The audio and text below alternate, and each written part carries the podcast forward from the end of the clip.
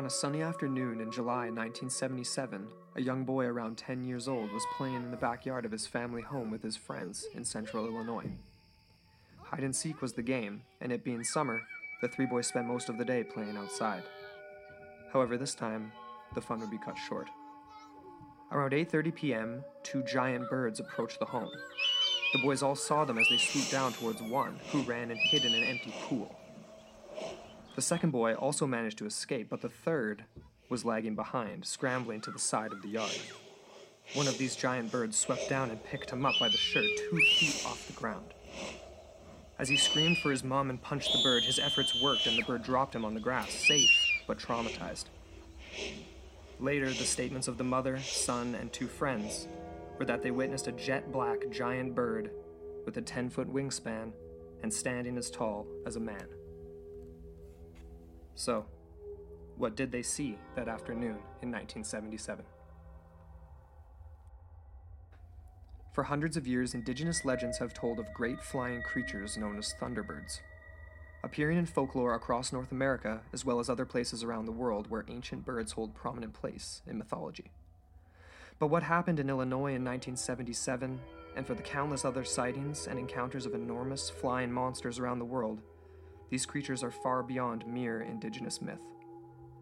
Join us tonight on Into the Portal as we investigate the history, mythology, and strange real world tales of legendary giant birds.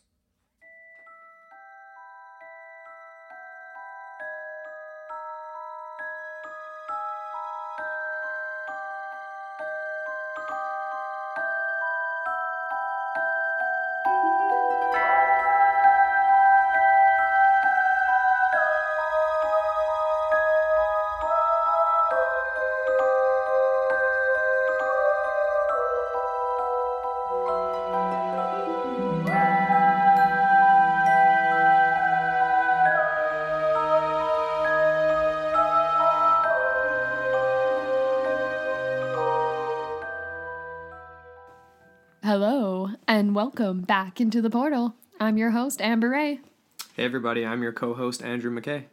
and we're coming at you with Thunderbird.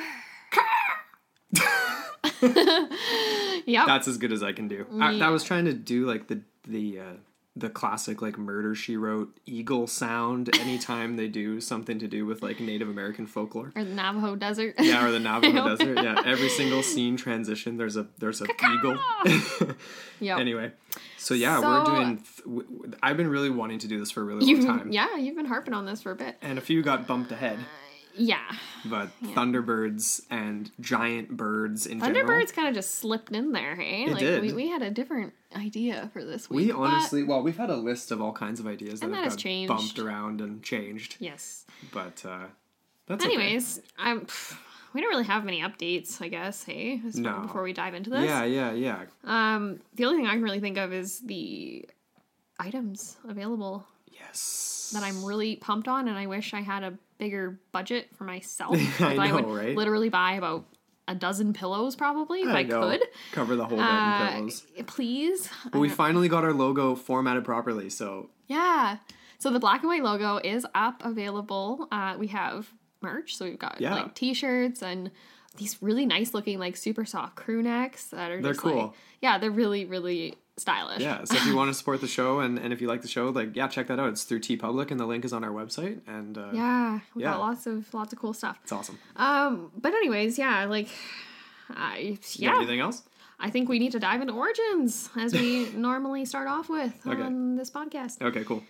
I so So just well, straight. okay, wait a second here. Let's just see. I want to know what prompted you to be so fascinated with the Thunderbirds topic.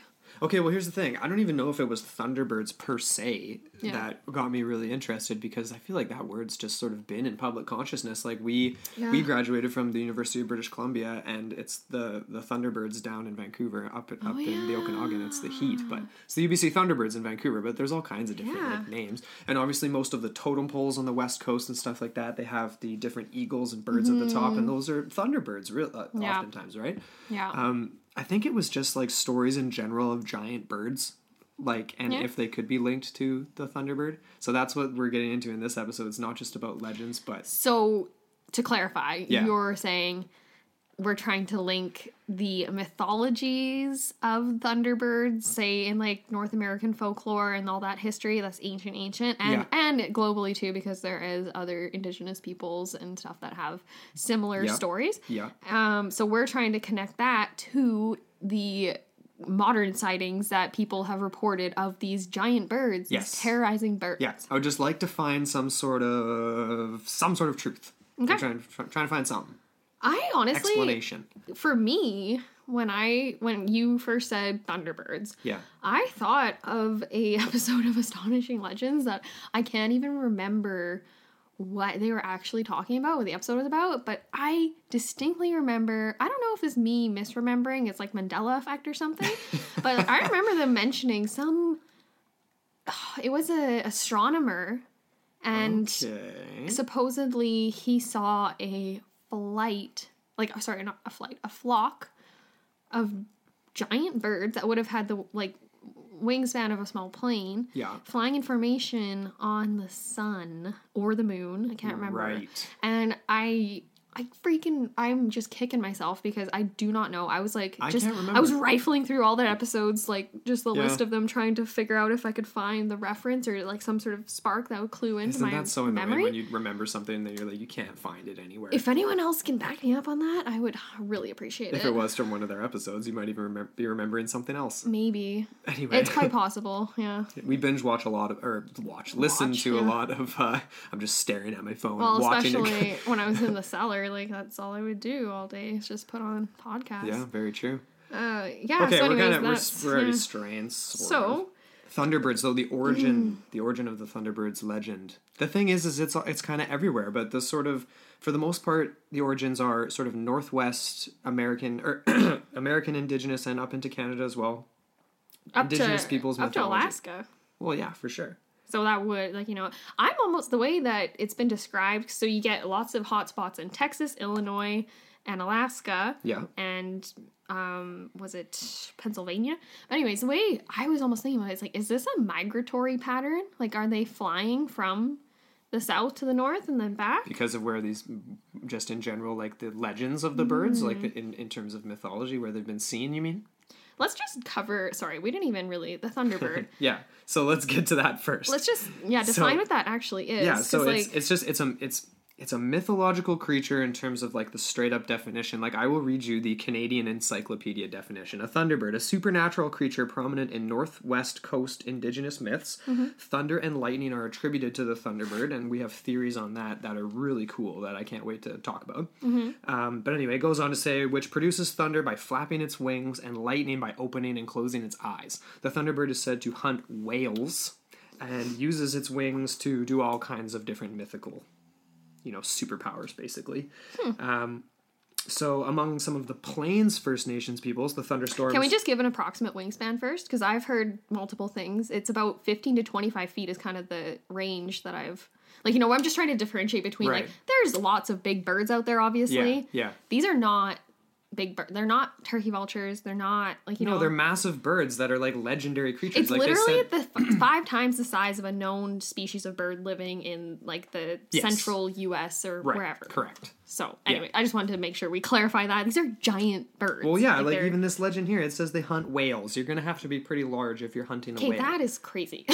okay so that's obviously like a a, a, a myth that's part of the legend Yeah, and folklore for- and we'll get into more folklore. Mm-hmm, of that but i mean that's pretty wild but basically yeah, Yeah. it, it's they were sort of the the masters of the sky whereas the orca was were they're masters Right, of the sea okay, uh-huh. and so there's a lot of like legends and folklore for like the cowichan valley peoples of the cowichan valley and also like the haida peoples on the west coast of Mm-hmm. bc where this thunderbird does battle with the orca and Hmm. uh yeah it's kind of just like this this constant sort of feud i guess between those two in the the upper and lower ocean and sky That's interesting. Like spirits. Um, Thunderbirds are often depicted in sort of drawings in an X shape, just like a lot of other birds, and sort of like on rock or a paintings triangle. and things. Or I've a seen triangle. the triangle for the body. Yes, And then yeah, the Yeah. head and the wings kind of coming out from that.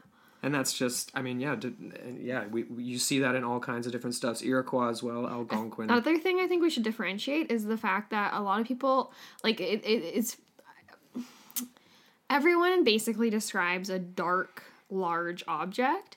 There is discrepancies between feathered reports and non-feathered. Right. So we could potentially be talking about two different things and some of these descriptions remind me of Mothman a bit.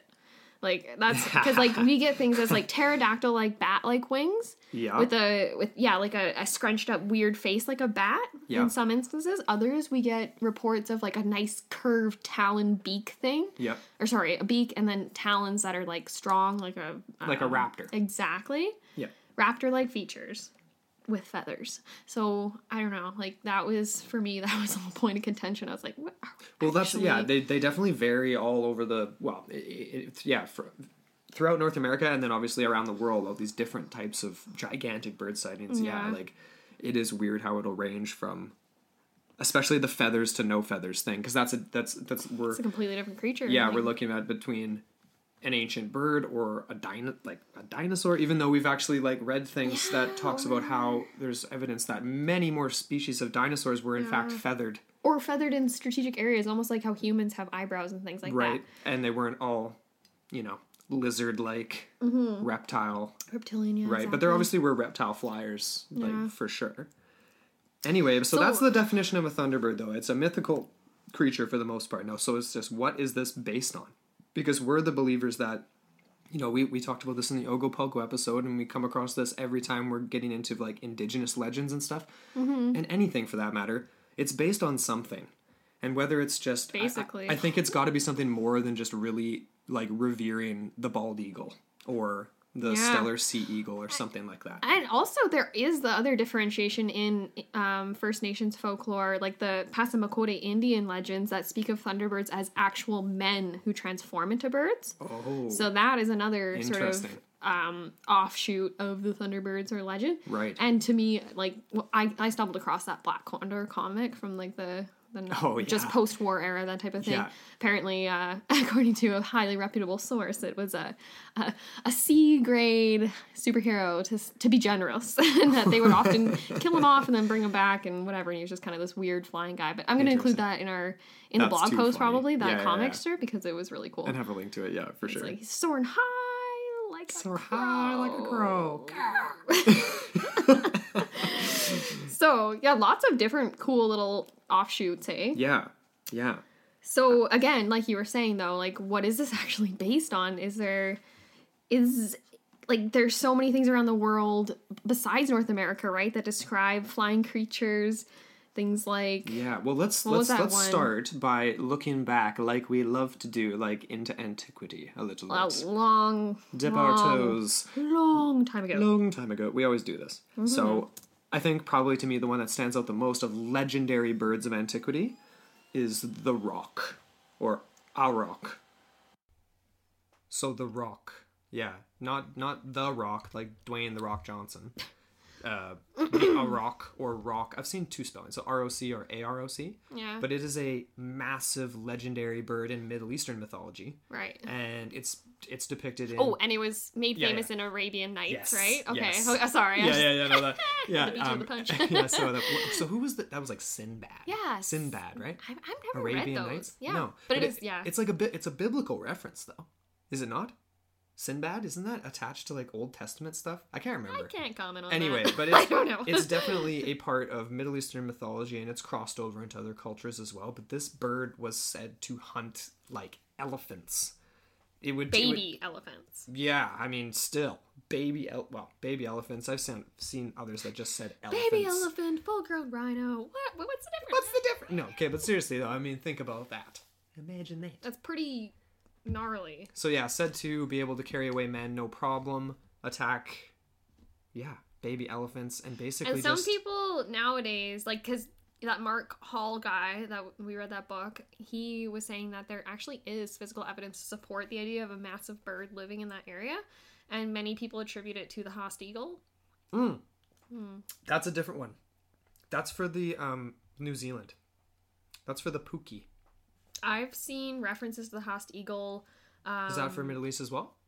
Yeah. I mean, I'm sure they have a massive range because I saw that as well for uh for different areas. I might too. have maybe got that wrong, but I, from my browsing around, Or maybe gold, because okay, because here's the thing: in a lot of these areas of the Middle East where this would be part of the legend, golden eagle definitely in those areas, in the mountainous areas Okay. in there. Um, and you know, we've we came across some really cool kind of like evidence that like birds even today can carry things way bigger than we think they can in certain circumstances because of updrafts. So I in see. places in the in in this area, you know, in narrow valleys and canyons and things like that, you never know. So. I can't the- come up. Sorry, I'm trying to fact check this No, Haast okay. eagle territory, Yeah, like yeah. where they were found. Um, coming up with all sorts of bald eagle references. No eagle. yeah. Okay. Anyways, we'll say where you're right. Yeah, no worries. I've got yeah. It, well, it's an extinct species too, right? Right. So Yeah. it was like the talons that they had found. That was kind of the reference. But I guess yeah, I might have gone because the other sort of theory for the the rock is the idea that it could have been that ancient um, large flightless bird, the Apornis or whatever, Okay. Apiornis, which basically resembles a emu. But like the legends were supported by the fact that its eggs were so large, and and its nests were large, and so people were Okay. thinking that it could have. I don't know. Been a massive man. potentially been a manhunter. It would have hunted its prey on ground. Uh, similar to I saw clips from uh, what's it called, uh, ten thousand BC. Yeah. Okay. That movie, Yeah. how crazy that Yeah, was. But they have all those, yeah, those huge like megafauna. And there's this one scene where they're getting chased by whatever the I don't even know the bad guys, whoever they are. and then uh, they they wander into this like grove where it's like literally like massive grass. It looks like a scene from Honey I Shrunk the Kids where they're in the backyard and the, the grass blades are like massive. Yeah. And then essentially, yeah, they get like hunted down by these like things, and they just like swoop in. They're like super fast. Obviously, should watch that again. Sounds Actually, fun. yeah, that would be a fun one. That would be fun. There's another legendary one, and you're gonna love this name. Ooh. It's called the Simurgh. Simurgh. The smurge, I thought you'd like that. smurge, smurge. Um, that's probably misspelt, and I maybe just yeah. I'm obviously butchering that. Classic Andrew bird. Where- but basically, it's a we find this legendary bird. It's another sort of uh, Middle Eastern one. Legendary bird in ancient Persia. Ooh. It's just uh, equated basically with the phoenix. Um, Oh, and, cool. And people think that the phoenix actually, the legend of the phoenix, developed out of uh, legends of the sh- the Shmurg. um, along you know trade routes and the Silk Road and things like that. Hmm. Um, yeah, it's based, but it was benevolent. So it was okay. uh, it was a it- Not a manhunter. no, just like the phoenix. It, no, it was not a manhunter, but it was a massive bird with a super long tail, and basically from images, it just resembles like a peacock or something almost now, but Okay. ma- but a massive bird. Cool. Then we've already said it. We've got the Pookie or the, Pookie. Pukai. Now, That's the New Zealand one. legendary bird from the Maori people in New Zealand. Oh, okay. Mm-hmm. This one's not nice. Not like the Schmerg. that sounds like something from Lord of the Rings or something. I'm thinking Surge from like Toy Story. That's way off. yeah. What are you talking about? I don't know. Schmurge. I'm also thinking like Smurtus. Okay, Burrito okay. from. moving on moving we're moving on. Uh-huh. okay so so we have the yeah the pukai so a legendary bird that attacked and preyed on humans according to maori legend and it was described by sir george grey who was an early governor of new zealand i don't have an exact date for him but i can hmm. pull that up and have it in notes and basically it was a huge black and white bird mostly black hmm. with a red uh, chest red bits on its chest and yellow green tips on its wings Whoa. so in Maori legend, yeah, it was said to kill and eat humans. it was also pronounced Hakawai, H A K A W A I, and it would even prey on basically like any like and they, there was also like moa and large flightless birds in New Zealand and stuff like that, and it was said to prey on those. No Moa. problem. So we got another like. uh Like an, like an emu, emu kind of thing? like bird, and this thing would just fly down, pluck them up, and just piece the scene. What? Okay, wait a second. So an emu flying? No, no, no, no, no, not the moa. This thing would eat the moa, the pukai. This- Oh, right? And this would okay. basically be similar to, like you've already mentioned, the Haast eagle in terms of like it being a raptor. This was a bird of prey. It had talons that could pick stuff up and fly away. Wow. Okay. So that's a pretty gnarly one, and that definitely. Well, yeah, I mean that crosses over into stuff that from witnessed witnessed events in uh, in the U.S.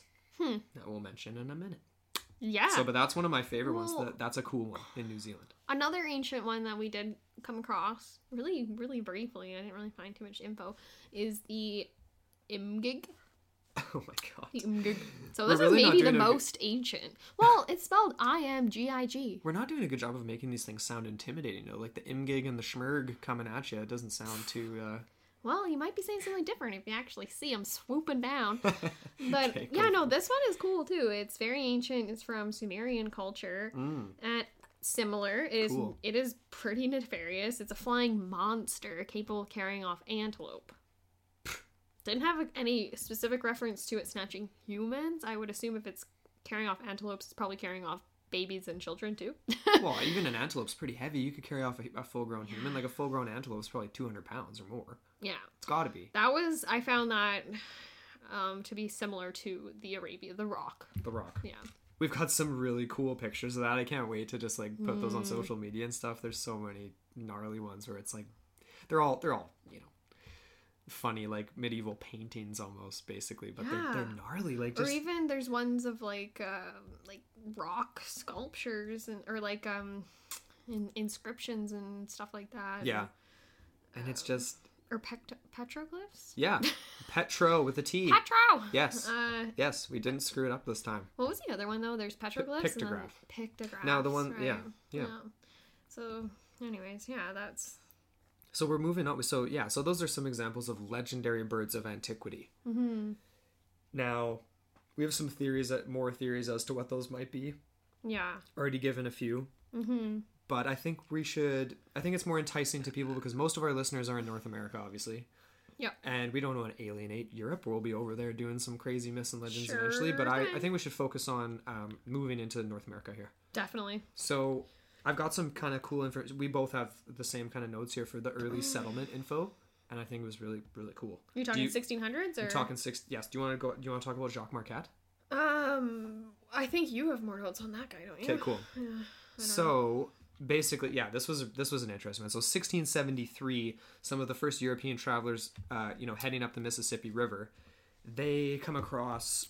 Well, along the way, they're hearing legends, obviously, all oral tradition stuff yeah about monsters of different kinds, but specifically flying creatures. okay Then they're at a certain point along the Mississippi River, and they come across pictographs, is how it's described in most of these uh, documents that we've looked at. But it's act- they're both pictographs and petroglyphs because they was in fact scraped into the rock about a half inch and then painted. So it's a little bit of both. okay So Jesuit French priest Jacques Marquette wrote about these uh, massive monster pictographs in 1673, but they were only partial. Some of it had fallen off even by this point, and mm-hmm. this is quite a long time ago. So this is obviously pretty ancient, and a part of obviously the local folklore there. That was a big deal because this was like these. This was massive. It was like the the thing is that there's not a clear description because of how long ago it was. The most accurate hmm. description came in 1883 from somebody by the name of S.H. Russell, who basically said that it was a massive pictograph uh, that had the face of a the face and head of a bear, the mm-hmm. horns of an elk, and I've got an interesting point about that, mm-hmm. but also wings and sort of a serpent-like body. Hmm. Now, Could that have been like a shrine if it's that big? You I know, know, like, right? It's like, and it was like you know probably three, four, three stories, like at least thirty feet. Or I more, heard, yeah, least. forty to fifty feet. Yeah, mm-hmm. massive. It would have been a, quite the undertaking because it was etched into the rock. It wasn't just painted on. It was like a, a, a, a half inch into the rock and then painted for Hmm. effect. now the elk horns was cool because like that reminded me of the Ogopogo because Ooh, we we looked at some uh, paintings from the uh, local museum, Indigenous Museum. and it was They had the elk horns on that- the creature. Oh, that beautiful painting. The, gorgeous yeah. Mm-hmm. Now I know that sounds crazy and just like mythological and like way out there, Mm-hmm. but the people, the Okanagan local Okanagan peoples, they they think that the Ogopogo was both a benevolent spirit creature, but also a real manifestation, a real thing. Right. So that's a cool kind of connection there. You know what that kind of reminds me of too? Like the way you're describing all these different animals kind of um, incorporated into it is it, it seems like just a different version of the totem pole. Yeah. Right? Where you get Yeah. all the different like I don't want to say characters, but you get It's the, like a painting of a to- the oh, yeah, spiritual like that. animals all in there together. Yeah. Like that's interesting. So there is an actual history or interpretation from the indigenous people that may have created that. Is there? It's just kind of a lost history.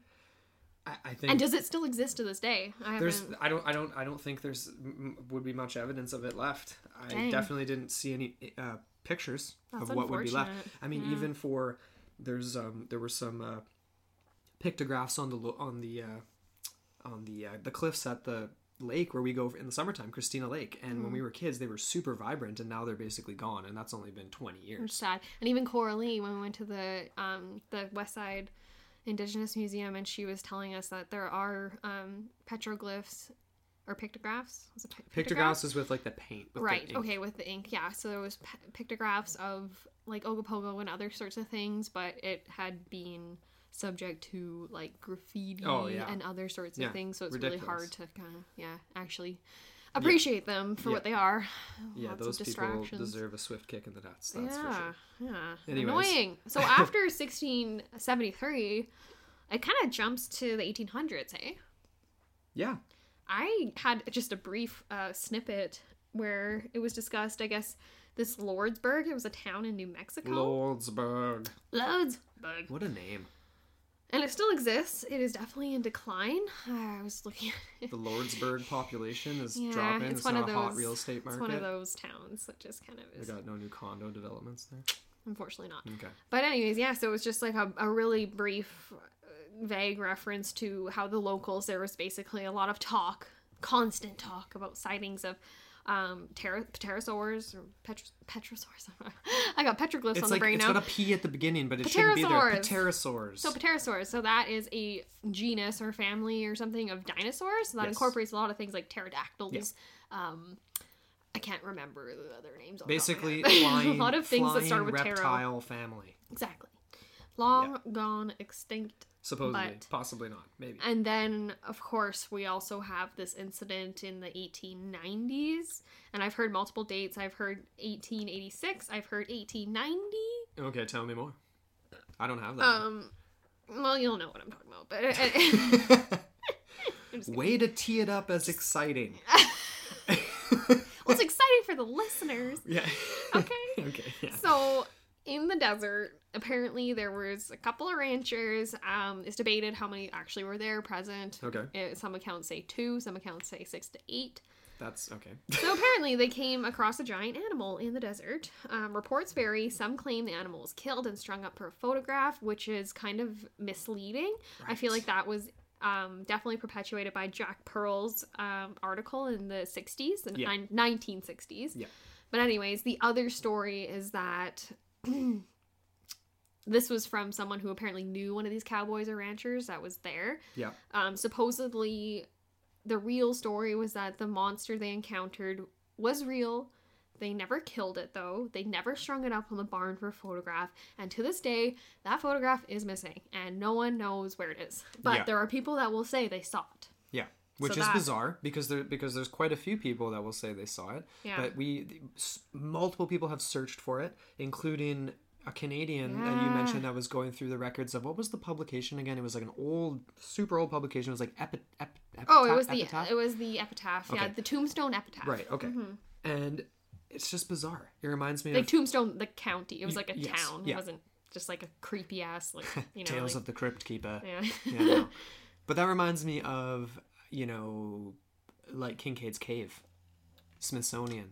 Supposedly Mm-hmm. things sent there. Where it was where, was were objects sent, they disappeared, gone, gone. But there's Why? there's people like um Ivan T. Sanderson who says that there was some um some things I read that said that he had come across it or maybe just espoused it because he had um he had documented uh, testimony from people who were supposedly reputable who had seen it. right. And then there's stories where you get like people who are like, yeah, I had it in my possession, and then I gave it to some people to borrow, and then I never got it back. And just to be clear, again, this was a f- supposed photograph of a 36 foot wingspan. yeah, So six Huge. six full grown men standing in front of it, arms outstretched, touching fingertips, and it, it it and it took all six of them to barely make up the wingspan. Mm-hmm. Supposedly, so this is massive. so massive bird. this would have been the top end of. This would have been we've- bigger than most. Yeah. Yeah. The only other reference I had that was bigger than that, that was supposedly cited and it was a living bird, was from 1969, and, and we'll get to that one. Okay. But but after okay, so after the 19 sorry 1890s, I've got an, well, what do you have there? You got something. I'm just up to the 1960s after that. We've got it. Okay, we got a bulldog in the room and she is snoring She- like a train. Yeah, it's her it's her birthday today, so she's she's allowed to be in here. But hey, Yeah. He's Stop still a it. bean. stop snoring. She's like, what? I was just Okay. sleeping here. Come on. I think she's good. Yeah, she's good. Okay, where are we at? Sorry, I wonder if we- you- like, that actually was picked up. I on wonder. eh? I wonder. Anyways, back on track. back on track. So, you have something before the 1960s, or Well, um, well, as long as we're on sort of the topic of the Jack Pearl and uh, his Mm. works, although they don't sound exactly. Uh, it was a bit for, you know, shock He value wrote- or whatever. exactly? And I came across some things that he was writing for like men's like pulp magazines from Yeah. like the post-war era, yeah. things that were highly exaggerated, a lot of uh, patriarchy and whatever. Exactly. Like you so know, that's that the, that's of- the one thing about it. But at the same time, there were articles that I looked at that you know that said he yeah, he was definitely that type of writer, but he also did like legit interview real people and like talk to people. So one of the interesting stories, 1944, a stories that were coming out of California from a Japanese internment camp. Ooh. So basically, early on in the inter- well, not early on in the war at this point, but basically early stages of this particular internment camp that he had been referring to, there were pe- some escapees, and people would escape, and they would head to basically like the the Chinese district, the local Chinese district, to try to hide or Yeah. blend in, or hope hopefully get some you know com- camaraderie from their brother yeah, Orientals or someone would whatever. take him in. Didn't really work out because they didn't want to get screwed over themselves, right? Yeah. But the story goes that there were some local indigenous people in the area too. I don't have the name of the exact group, Mm-hmm. but he mentioned that basically they reported seeing some of the escapees that were never found being picked up and carried away into the mountains by thunderbirds. And this was looked into by the officials at the prison internment camp, Yeah. and they couldn't find any trace of the escapees anywhere. And every single other one of them before that had been like apprehended, basically. Interesting. So, and the reason it was so profound is because these two like younger boys, indigenous boys, basically were in a panic and you know, they they didn't know what to do. They like they they came out and like told everyone what they saw because they were mm-hmm. legit freaked out about it according to Jack Pearl. And hmm. he cites R.J. Young, a California ornithologist at the time, who says he believes that a species with a 25 foot wingspan or more could exist, quite possibly does exist, or and quite possibly does exist somewhere in the West. So, Cool. yeah, That's it's kind of an interesting story. that's spooky. Yeah. That reminds me of okay, these would have been like adults, right? Full grown. Full grown adults, obviously in an internment camp, those were terrible conditions. Very I don't want to equate them to like say like Holocaust concentration camps, but they were very similar. Not nice. in a lot of ways and like all these people were like a lot of them were on the verge of malnutrition things like that so they might have been easier they might have been a little bit more Possibly easier prey. pick up Yeah.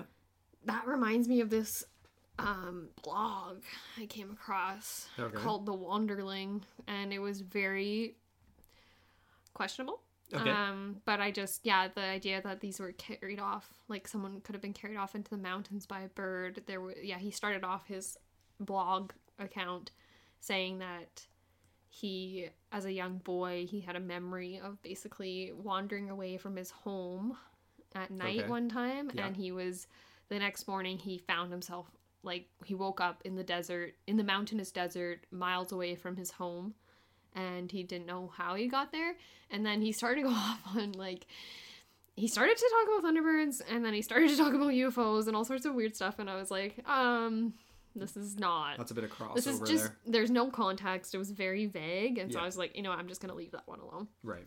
But it did remind that reminds me of that because it's just like a small child being carried large distances Yeah. Yeah. into a mountainous and I think it was in California or New Mexico or somewhere in that neck of the woods like you know more arid region I don't know Interesting. yeah Cool. yeah.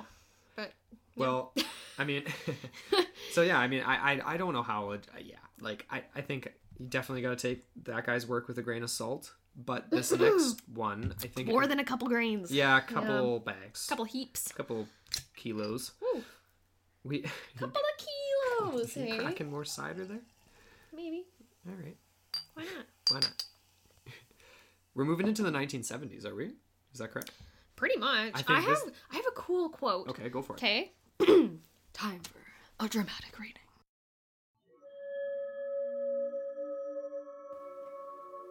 Quote The forested region along the Allegheny Plateau of Pennsylvania seems to get more than its share of Thunderbird reports. In 1969, the wife of a local sheriff spotted a huge bird sitting in the middle of a creek near their cabin. When it took off and unfurled its wings, she estimated it was about 75 feet across. End quote. That's a bit larger than some of these other ones we've been uh, reading about. Big. That's Yeah. more than big. That's, That's- massive. That's that's the size of a medium sized plane. that's too big. and even if you cut that in half, 30 feet, 32 feet, you know, from 75, That's still bigger than. that's massive. That's huge. So- Think about that. we're gonna get into the theories, but yeah, like I, I have, I kind of equate that one with uh, a very foreign, foreign. Uh, uh, I'm not even gonna try right now. Let's gonna- save that one for later. okay. Okay. Listeners, you can guess uh, which which uh, bird I was alluding to in our theory section later on. Right. Uh, but yeah, uh, after the 1969 sighting by that woman, the wife of a local sheriff, hey, like that's You got to think like that's got some credence to it. I don't know. You'd, you'd I mean, wow. It is 1969. Yeah, I don't know. There's some crazy stuff going on. That's very true. Very true. I think I want to talk about the Marlon Lowe case Sure. Let's do it. because that was pretty much. Well, the- that was 77, wasn't it? Yeah, are we not quite up to that? Did was there one before? Ooh, I've got I've got a couple different. Yeah, like because in There's Texas, more? There's more. Texas, get what tack in Texas. Everything's bigger in Texas, so Yeah, including the birds. including the birds. Uh, in '76, there was actually a spree of sightings within a three-week period. Right. So this is cool. Like there, uh, many people claim to have seen a pair of giant birds. Okay. Some only spotted one though. Right. It kind of went back and forth. The first sighting was from a police officer named Arturo Padilla. Right. That's right. I remember that one. Okay. So he spotted this giant bird from his cruiser. Uh, so it was in the early hours of the morning. But he was supported by his uh, partner, Homer Galvin, Okay. who spotted the creature again only a few minutes later. And th- apparently, this was a huge dark object that was gliding through the air.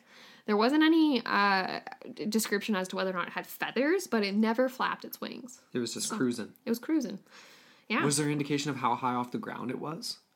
good question. they, Because- no, they didn't really go into Because that. obviously, if you're lower down, you'd think, okay, well, you can't be cruising for that long. You're gonna have to flap your wings. But uh, interesting. Very Mm-hmm. yeah, interesting. and so it just kind of continued on from there. There was another guy named Alverco Gua- Guajardo. Okay. and he this was at 9.30 at night in brownsville texas uh, and like i think this was the same week he heard a huge thump on the roof of his mobile home Okay. He went out to investigate and he saw a massive bird in his yard. Like a massive bird. Like something like like that he had never seen before. Yeah, like freaked him out. yes this is yeah. And then from there again you get a couple of sisters. They spotted this thing down by brownsville pond. And again they they were the ones that described it specifically as having the face of a bat. So that's freaking That's weird freaky. man. That's a bit different. That is really different That's a bit different. That's more of where you mentioned earlier on, where it's like, okay, that sort of reminds me like of almost Mothman. Mothman. yeah And if you're not familiar with Mothman, go listen to Astonishing Legends three. I think it's a three or four parter on Mothman, and four it's awesome. parts yeah it's Um, good super detailed. yeah so they went into it So check check check that out. or But, even um, just get john keel's book yeah, you can do that too. prophecies It's- Absolutely. it's an awesome book that was one of the original Do we have that on our bookstore? I think I we, hope so. I think we do. We did. I don't know. We might have taken it down, but we should put it back up. but that sort of anyways, reminds yeah. me of that. Yeah, yeah. Okay, so basically, after that, there was another highly, uh, I would say, like reputable sighting because this was in the morning. It was clear day. It was three school teachers driving on their way to work to school. They saw a creature that they described having about a 12 foot wingspan that flew over the car while they were driving. Crazy. And upon arrival at the library, one of the teachers went to the, or sorry, at the, at the school. They went to the library in the school, and they found the closest thing would be a pterosaur, so like the per- pterodactyl, that type of thing. So that's kind Huh. of interesting. Huh. So Yeah. Well, Yeah. that's uh I that's think where the that's the main point i guess where things differ it's the difference between the vast majority where it's a jet black or near jet black creature Mm-hmm, and that even goes back into the ancient birds of antiquity where it's like the auroch was different colors usually dark and then the the pookie was Mm-hmm. dark was darker but with some other random colors and things mm-hmm.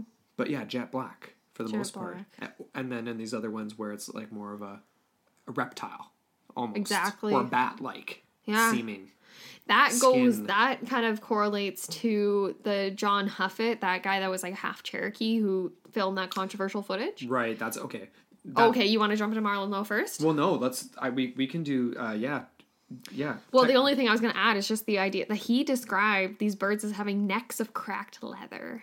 So from, that yeah from what was that guy's name again uh, John Huffer okay or cool. Huffer. Yeah. I, I I saw two something different like that i mean the article that i had on him it was just referred to as texas john so right, Texas John. but that was 1977 yeah.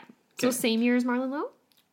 I mean, it's Marlon in Lowe, the I thought, same. was 77. It's in the same range, Mm-hmm. and that would make sense, wouldn't it? I mean, he's over in Illinois, but I mean, it's same same year. Texas, But- Illinois. Yeah, it's But yeah, no. Let's let's talk about Texas John then, because that was a really cool thing. Basically, he was fishing with his son. Mm-hmm. Okay, uh, they're on the on Lake Shelbyville, according to the one I got here. actually yeah. I- Um, I heard that reference. Yeah. So he's fishing, they're on the boat, and they see two massive birds roosting really high up in a tree. Mm-hmm. They didn't say what kind of tree, but it was like a massive tree, super, super high up. But even at the height they were, they looked enormous.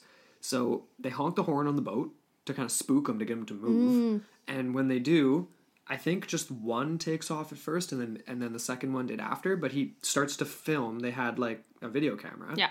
starts to film the first one and at first there's a t- there's definitely a frame of reference at least from because it's launching out of line. the tree now we don't But know how far away? that's exactly we don't know exactly how far away Yeah. i feel like the documentary we watched where they're kind of critiquing it on that basis being like we don't know how far away the video was. It's like okay but there has to be ways of looking at the video itself and There's being able to gauge it like how much zoom was being used based on the pixels or something like that. Oh, like you know you'd be able to roughly guess how how zoomed in it was you'd think. I don't know. I, i'm not an expert on But this then stuff but Zoom equating that to like meters or something. because even or- if like here's my point like even if it was maxed out zoom like it wouldn't have been very clear. And how far can the zoom on a camera in 1977 go from a boat? Not super far away. The you're not going to be a I kilometer question- away. I question the idea that like why wasn't this verified closer to the date that it was filmed? Because if it like he had an exact location right? Yeah. so people could have like like hypothetically you'd gone back looked at like say the point like they Yeah. could have mapped out like where Yeah. exactly his boat was and then done like the surveyors you know like get those those angles and everything and do the math Here's the thing: if they noticed the birds, they were they were within a reasonable range. You're not going to see birds whether they're massive, even if even if even if it's a bird with a 20 foot wingspan. Yeah. you're still going to have to be somewhat close to actually notice it. Mm-hmm. You know what I mean? If you're freaking 800 meters away, you know you're not you might you're probably not going to notice it, right? exactly So I'm thinking he was pretty close. But basically, they see these things. He busts out the thing. He's filming it, mm-hmm. and they people have been looking at this footage for years. yeah So we watched Monster Quest. yeah We like that one, but they had they they they had five different ornithologists on there looking at that footage. five i, I think it it was was three was it only three? i had three but Maybe it was five when I was looking at an article. Anyway, Yeah. I mean, many many many ornithologists have looked Yeah. at this bait, right? yeah Okay. Basically, the the consensus was a few said that it was definitively a turkey vulture. Mm-hmm. It's black. It looks like a turkey vulture. It's Yeah. definitely a turkey vulture, but it's a big turkey vulture. Some said, okay, it's most likely a turkey vulture. I can't say 100%, but if it is a turkey vulture, it's the biggest I've ever seen. yeah And then there was one ornithologist who looked at that tape and said, looking at this tape, it's bigger than a turkey vulture, and I can't identify what this bird is based on this video. It's an unidentified giant bird. Yeah. You know, uh, another point to make too is that the second ornithologist they had uh, reviewing the footage, he made the comment that because we did we did obviously like um like John he he said that he was filming two birds, Yes. and the guy makes the comment he was like, I can see right away from judging from the molting of this bird, it you know like it's kind of questionable. But then he there was footage of both of the birds. And molting is the development of the feathers, right? So you can see how old it is. Yeah, exactly. Yeah. Mol- yeah. Sorry. Need to clarify that one. Yeah. But uh yeah, so he distinctly identified two birds that had been filmed. So Okay. both of them were filmed. Yeah. The story I heard was that John initially filmed one and it basically took off right away. And the second one kind of hovered, circled over them And for a few minutes. of- And that was most of the footage. So it Okay. can be confusing for people that think that perhaps it's just one bird. But yeah, no, so there, there was that distinction to be Right. made. But other than that, yeah, it was very inconclusive. Yeah. Yeah. You know, just like just like all academic opinions, really. Like, Yeah, and the other part about it too is like consensus. like we said, there's there's a frame of reference at the beginning in the tr- with the tree line, Mm-hmm. but once it's in the air, this is what what becomes the biggest issue for all, all, almost all of these bird sightings, these Yeah. giant bird sightings, is the fact that there's no point of reference. there's no point of reference. Yeah. and they did an experiment in the in Yeah, the Monster, Monster Quest, Quest. documentary with a kite. Yeah. Now, they're talking to you know Joe Blow running by jogging what they think this uh you know the height of the, the the size of the bird is this kite and they're Yeah. making crazy guesses but they're not asking people who would have an actual But that's just it, though. A lot of opinion the, or like a frame of reference as an expert yeah, a lot of the sightings though were from non-experts. very true So very true layman. yes indeed So you can't but make argument either way. I, I still think that that's really good evidence though just even just on the basis that one of those ornithologists and possibly others that we hadn't come across you Mm-hmm. know said it was unidentified so anyway i think texas john that it's it, yeah super strong evidence i think for at least something that's unidentified yeah, At and then least- at again, like that. like Mark Hall, like he made the comment too. It's so easy to discredit him, despite this is this is physical evidence. Like you know, this is objective. Like it's filmed. Like it's not like he would have like tampered with the footage. Like yeah well no and that was defi- yeah, Yeah. that was definitely not a thing no, yeah nothing was nothing was tampered with at all no. It kind of reminded me a little bit of like the fold. I've referenced Ogopogo twice now, but a bit of like the Folden film Right. because the frame of reference, you know, how far away were they? You Mm-hmm. know, you know, because that is estimated sixty feet, but it's like, you know, a little bit obscure depending on a, depending on a bunch of circumstances. So it's just it's kind of you know, it's well, it's inter- higher quality footage though. It's well, def- Much yeah, higher yeah. quality. But you, it wasn't even that much earlier. I mean, Folden that was like sixty eight or something. I guess Yeah, it's ten weird, years eh? Yeah. or nine years, but but still, yeah, I guess that does. a lot can happen in nine years. Anyway, okay, All but I think we're moving on to my, the the most interesting one. The This is definitely the most case. uh the most cited. the most the case of yeah. Marlon Lowe. Mm-hmm. Now he Poor is an Marlon Lowe. interesting character. This guy, Really is. and I don't mean that in terms of like he's. I mean, this happened when he was a kid, Mm-hmm. but he's been interviewed about it throughout his whole life. Never wavered. Like no, it's never really no, changed. the story stayed the same Mhm. the whole time. Do you want to? Do you want to tell it? You go ahead. You 'Kay. got you got all the info. I mean, I have it in bullet points, but I'll try to do my best here. I'm not doing a dramatic reading. but basically, Marlon Lowe, 10 years old, he's in the backyard with his friends. This is in Illinois. Mm-hmm. And it was in the afternoon, daylight.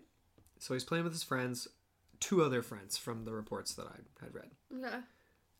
He, they're basically, all of a sudden, they're, they noticed, in some reports say there was two birds. Others say just one. Yeah. I've seen that too. Mhm. But I think according to him, it, it was just the one. I think. I mean, he focused on just the one in the story anyway. That, Even that- in they Mark didn't mention that in the book- documentary. Though, In Mark right? Hall's book that I read just like a couple an- hours ago. That, Isn't that an interesting discrepancy though between the Monster Quest documentary and Yeah, the Mark A. Hall book? yeah. That is funny. Right. I think the Monster Quest missed something there, perhaps. Maybe Anyway, not to be because there are so many sightings where it's hairs. I don't want. I, don't want listeners out there to think that we're leaning that heavily on Monster Quest documentaries because we uh, we we definitely do a lot of research, but um, but they are really fun. They but are. anyway- I, lo- I, yeah, I love the visual. I'm a visual yeah, learner. yeah, so. definitely. helps. But anyway, basically, they noticed these birds and or bird, and it swooped down, started to kind of come after them, and the the friends jumped and hid in an empty pool. Mm-hmm. Marlon Lowe was lagging behind, and one of these birds, which clearly was a raptor of some kind because it had claws that were designed for Strong. picking stuff up, mm-hmm. right? Grabs onto his shirt, picks him up off the ground. He's kicking and screaming. He's screaming for his mom, mm-hmm. and he's punching this bird, according to his story. His mom, he's lifted two feet. he's lifted two feet off the ground, yeah, according to his story. yeah, His mom, I believe, sees this through the kitchen window and runs outside through the side door yeah. And Wit sees this bird and it drops him just as she's coming out. Like she sees it holding onto him, drops him as She starts booking it. it. towards him, eh? Yep, running towards it, drops him on the ground. He bails out on the ground, and the bird goes and lands up in a tree, Mm-hmm. either in their yard or in a neighboring yard right close by, and No, tried to land. It try- yeah, right. it tries to kind of settle in a tree, but it was like too heavy, too, too big, big. and then it takes off. crazy. Yeah, That's- I definitely. that's- Okay, the one variation I've heard is two birds, like we said. Yep. And so, yeah, again, Marlon Lowe, poor little Marlon's lagging behind, and the birds just start going at him essentially, and then the one ends up hooking onto his, his like little uh t not a t-shirt, it was a little tank top he was wearing, tank top. and lifted. Apparently, the tank top didn't actually suffer much damage. No, it it was, was slightly frayed, frayed. but it, yeah, I That wasn't is a actually ripped. durable tank top. She's shopping in the right spots. Yeah. TJ Maxx. Go Mrs. Lowe. Uh, so that is a that is definitely the sort of hallmark case, hey, that most people would hear of when they start to look into Thunderbirds. And uh, pff, Yeah. I- really like I well, here's he, what he yeah, like the effect it had on this guy, like here's here's what happened after that. They obviously reported it right away Yeah. out of concern for others' safety. Yeah. Right? They were like, "That's insane. We have to let people know." Yeah. They were ridiculed. Obviously, people investigated it, but they were ridiculed. Hmm. And this is one of my favorite lines. One of the first people to make a comment about it. Where do I have the actual name? So I can slander this fellow. no, I don't have it. It's somewhere. Oh, but he was an ornithologist. Oh yeah. yeah, an ornithologist named William Beecher. Ugh. He said, quote, there has never been a bird large enough in the history of the world that could carry a 65 pound load. End quote. Um, that's the dumbest thing I've ever heard in my entire life. Yeah. There were birds, there were flightless birds that stood nine feet tall. There were fly- birds that flew that had wingspans over 26 feet, possibly more. Mm-hmm. You're telling me they couldn't carry something the size of a medium to large dog? Yeah, no, that's dumb. That's a dumb, dumb thing to say. I actually wonder now, it's just dawning on me, what would be, what is the ratio of weight of the bird to the, Well, here's the- weight load capacity? Like, Okay, well here's here's an easy way to think about it because we, that was talked about in the, a couple of the different kind of docs we watched. Mhm. So when even they were talking about like an eagle, yeah, okay, and then in reference to Marlon Lowe, like for an eagle to pick up even a rabbit that weighs like, you know, eight pounds, yeah. that's a big, ra- you know, hmm it's not going to carry that for a super super long time. It's going to get tired. That's like me carrying two big old bags of groceries and running down the road for however many kilometers. I'm going to get tired, right? Yeah. So for Well- Marlon Lowe, they said 65 pounds. The bird would have had to have weighed like a minimum of 150 pounds minimum to Yeah. actually pick him up and carry him off. That's pretty confident.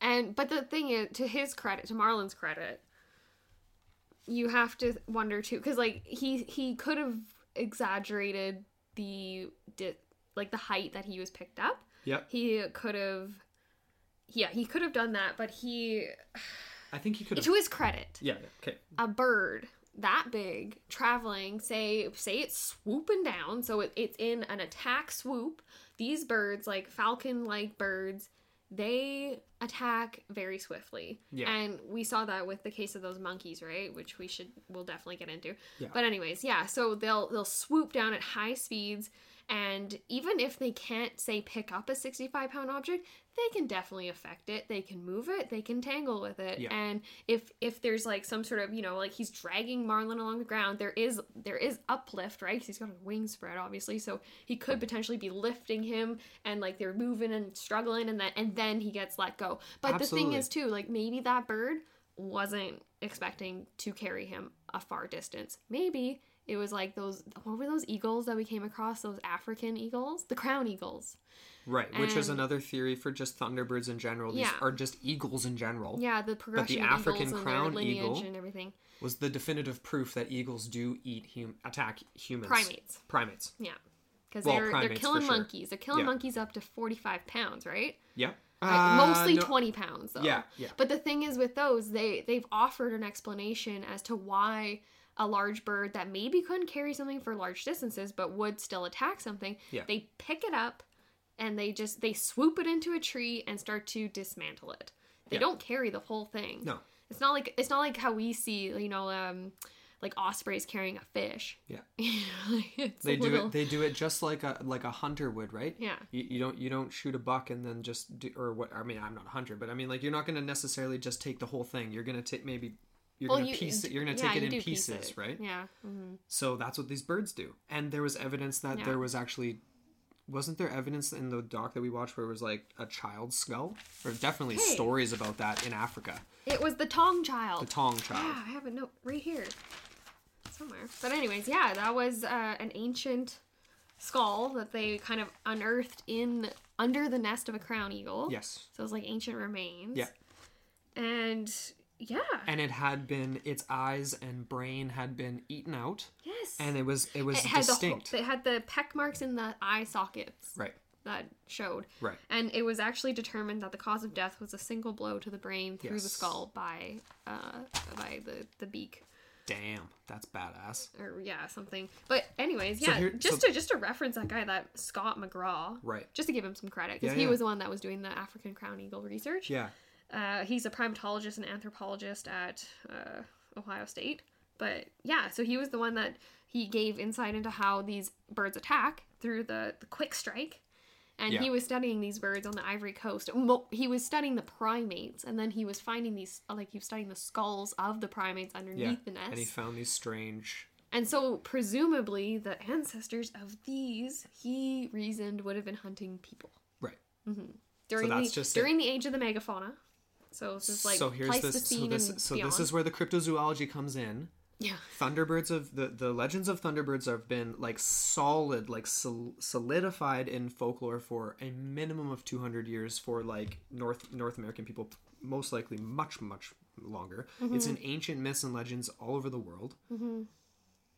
Could these be thunderbirds in some of these circumstances? Is that is that what it could be? I don't know. It's crazy. So okay. Anyways, getting back on. So we are talking about Marlon Lowe.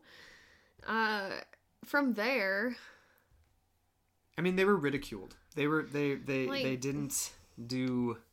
His mom said that if she could do it differently, she wouldn't say anything. yeah, They had dead sad. birds left on their porch, Really? and um, their son Marlon basically went gray in his early teens. what? His hair. My god. He couldn't. He had nightmares and Aw. couldn't sleep.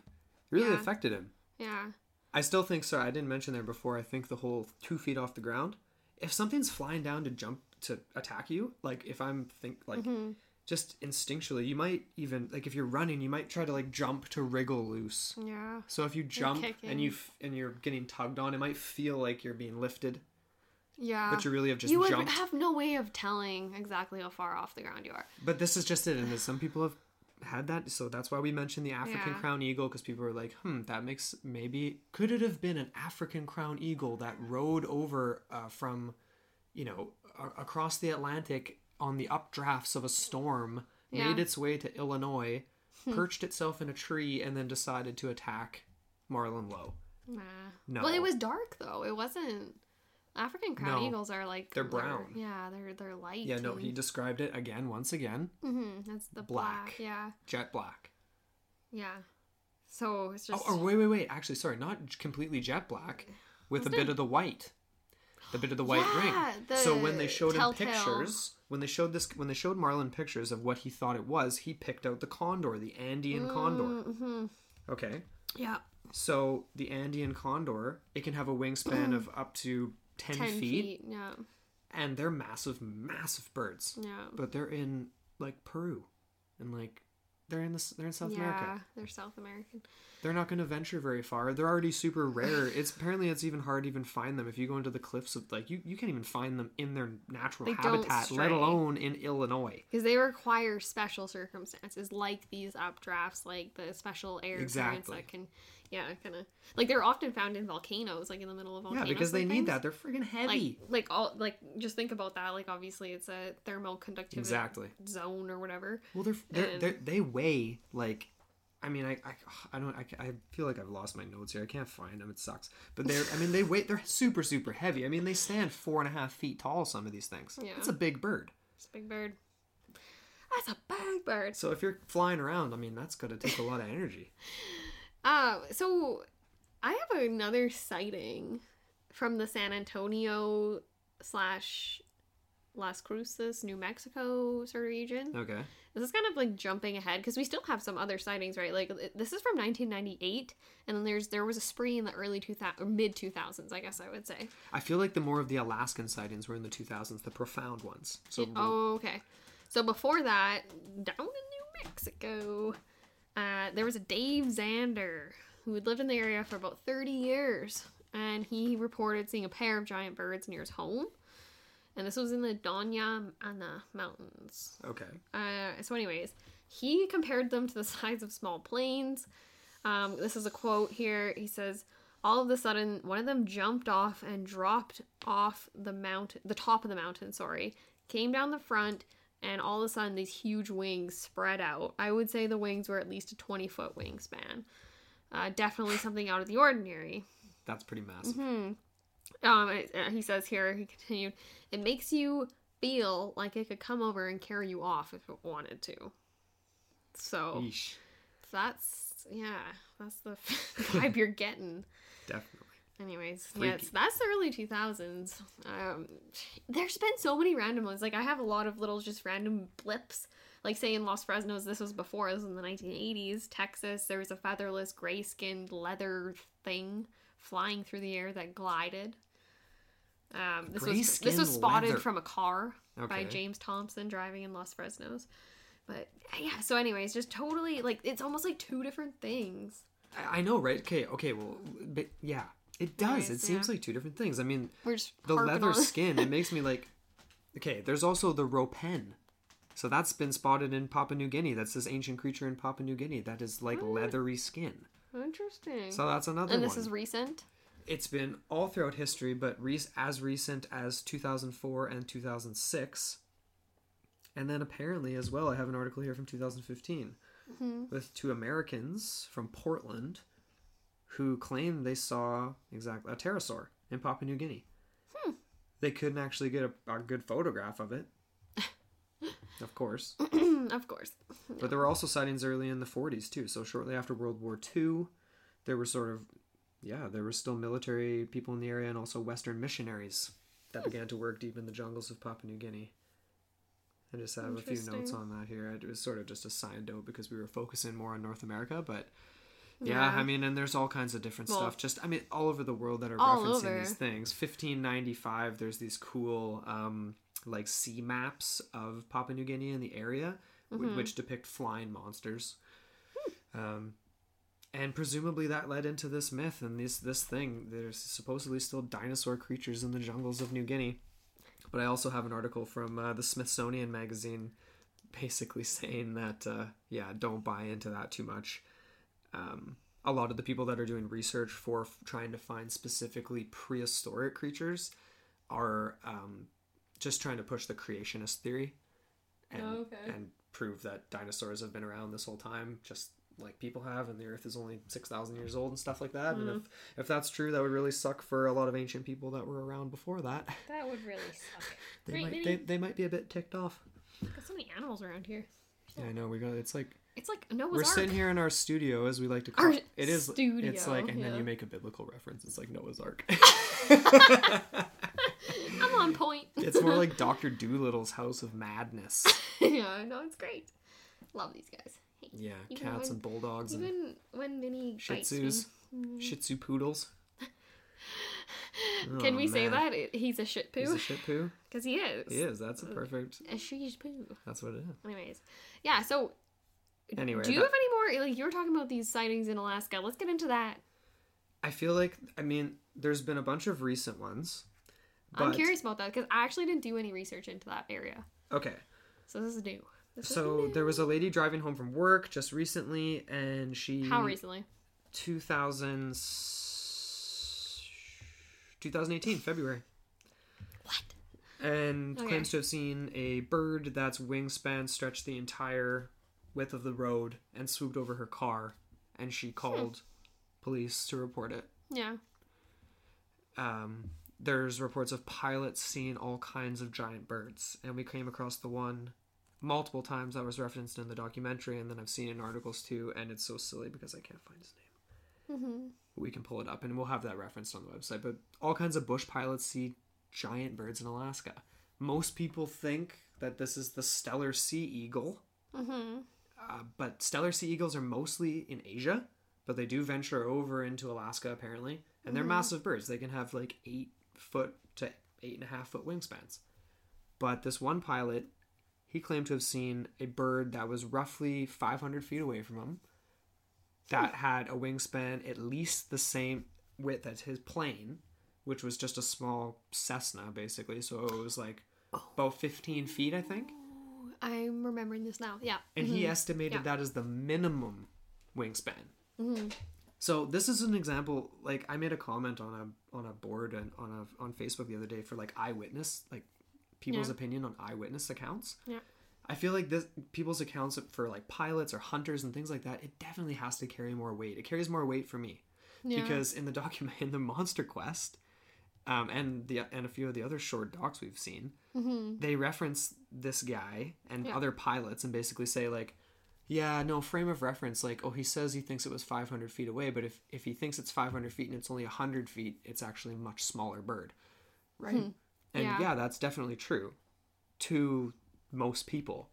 But if you're flying bush planes every day of your life for a living and you see eagles and birds and stuff all the time Yeah. at different distances Yeah. and you're not freaked out ever by these birds Yeah, and then all of a sudden you're like holy moly that bird is the same size as my plane Huge. Yeah. that just seems bizarre that it would just be all of a sudden you have this issue with your frame of reference in your plane that's too easy of an explanation It's easy to discount. Yes, and I don't buy it. Uh, No. Most of these, most most most of these pilots like seem pretty steadfast. I didn't really have it like the accounts aren't too profound. They're basically like we're we're flying, we see giant birds. They're however many they're however many feet away, and they're mm-hmm. super big. We try to get closer, or, and, and they're just they fly away. You know, no proof, no photos or anything. Just That's weird. Why? Someone's got to have a freaking phone on them. Come on.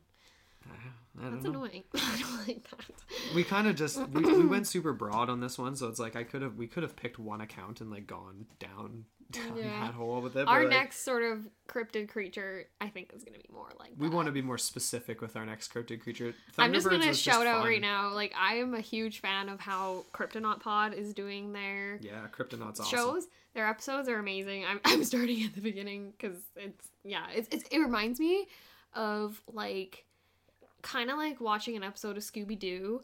Except you're like watching it with all your friends and they're all making commentary on it at the same time or something. like scooby-doo It yeah, because it's like these hilarious, like the It's mill fun. race monster. Like come on, I know. like frog people or a frog. I can't It's remember super what the fun. actual- It's hilarious, Super and they're all really obscure, and they're from like the seventies. So, anyways, love it. that's like yeah, just a little I little love it. shout out there because that's how I wanted. To, yeah, our next little, our next little cryptid creature case is gonna be definitely along those lines. I want to play Velma for, and more for a day specific right? Yeah, exactly. Yeah. Well, Definitely. But okay, so I from there, like, cause that's the most recent. Hey, we're up to basically present day. Yeah, so I mean, people people see giant birds everywhere. And Yeah. we, that's what we've been going over. And Is there- that is yeah. that the basis of the Thunderbird of Thunderbirds? Is It's it? been happening for centuries. Some of these things don't necessarily line up, like the case of Marlon Lowe.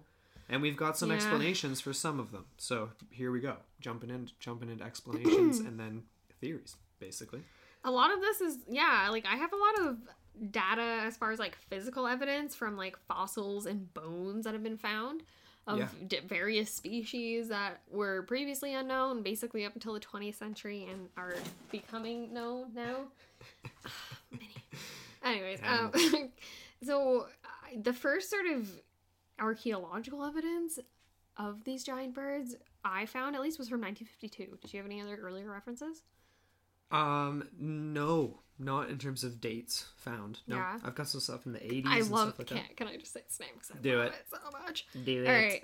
Uh, the Teratornis incredibilis is discovered in Nevada. Nice. Yeah, isn't that cool? Teratornis incredibilis. Excuse me. There's a lot of really interesting, like the Magnificentness or something. I can't remember. I don't the, have it in the front of names are sweet. It's funny, but this was bones, not a fossil, discovered in a cave. It was a Smith Creek Cave, Nevada. Okay. At first, this is funny because they were it was like a cache of bones, so they had like a whole assortment of things going on. And at first, um, they were taking away the smaller bones that they had identified as bird bones, Right. and then they started to go through the larger ones, thinking they were mammals, and they were like, "What the heck is this?" And they couldn't identify it, and then they realized it was a giant bird bone, and this was from yeah this Incredibilis, which is basically it had an approximate wingspan of about 17 feet. It's not the biggest that we're gonna get into, but like you know, 5.2 meters, people like that. That's massive that still. That's big. huge. It's, Mhm. it's huge. And yeah, so that was like the first sort of cool like yeah fossil or bone remains that I came across. Okay, I got another one here. It's a little Yeah. bit later on. I mean, I'm sure you have some in between, but this one is the not this this is huge. So Mhm. we got Pelagornis sandarisi. So one of the largest flying birds and basically the ancestor of modern pelicans, like the the Oh. like the king pelican, I think it's or the sorry the, uh, Kingfisher or the, sorry or- uh, pelicans and what are they called albatross. Oh, like the king albatross. Yeah. So they're seafaring birds. 1983 uh, near Charleston, South Carolina, and it was Mm-hmm. called yeah Pelagornis sandarisi. And this thing had a average wingspan of 24 to 26 feet, Darn. and it was a predator, apex predator, hunted mostly fish and giant well squid, and uh, presumably these fish and squid are giant fish and giant squid, Hmm. because this was like a bird that survived into the Cretaceous period, and it was gigantic. Uh, yeah, tooth-like spikes. Sorry, you said Pretty gnarly. 26 footer. Yeah, 24 to 26 feet. And well, you know what? I can one up that. Can you one-up that one? Um, yeah, I can. And this was in. Pashage. Pashash, pashash. so this was 72. And uh, basically, it was a type of pterosaur. Pterosaur. Pterosaur. Pashash, pashash. Pashage. Uh, it was the Quetzalcoatlus. And it had a wingspan of over 40 feet. Crazy. Weighed approximately 190 pounds. And this thing was probably because it was found in Texas, so obviously it's inland, uh, and it mostly most likely fed on uh, things from the ground, much like a crane. So it would have hunted things like fish or other small vertebrate or invertebrate or whatever, newts, whatever Yeah, things it can yeah, get its hands on, yeah. like frogs, probably Anything. anything. Um, but yeah, that was cool. Texas, Big Bend National Park. So, yet another prehistoric bird that existed in North America. Mm-hmm. Could some sort of a relative have carried over? That that's the cryptozoology dream, and that's what cryptozoologists think. Yeah. That there were definitely. I mean, all birds are dinosaurs, Mm-hmm. right? Yeah. And they're pretty hardy.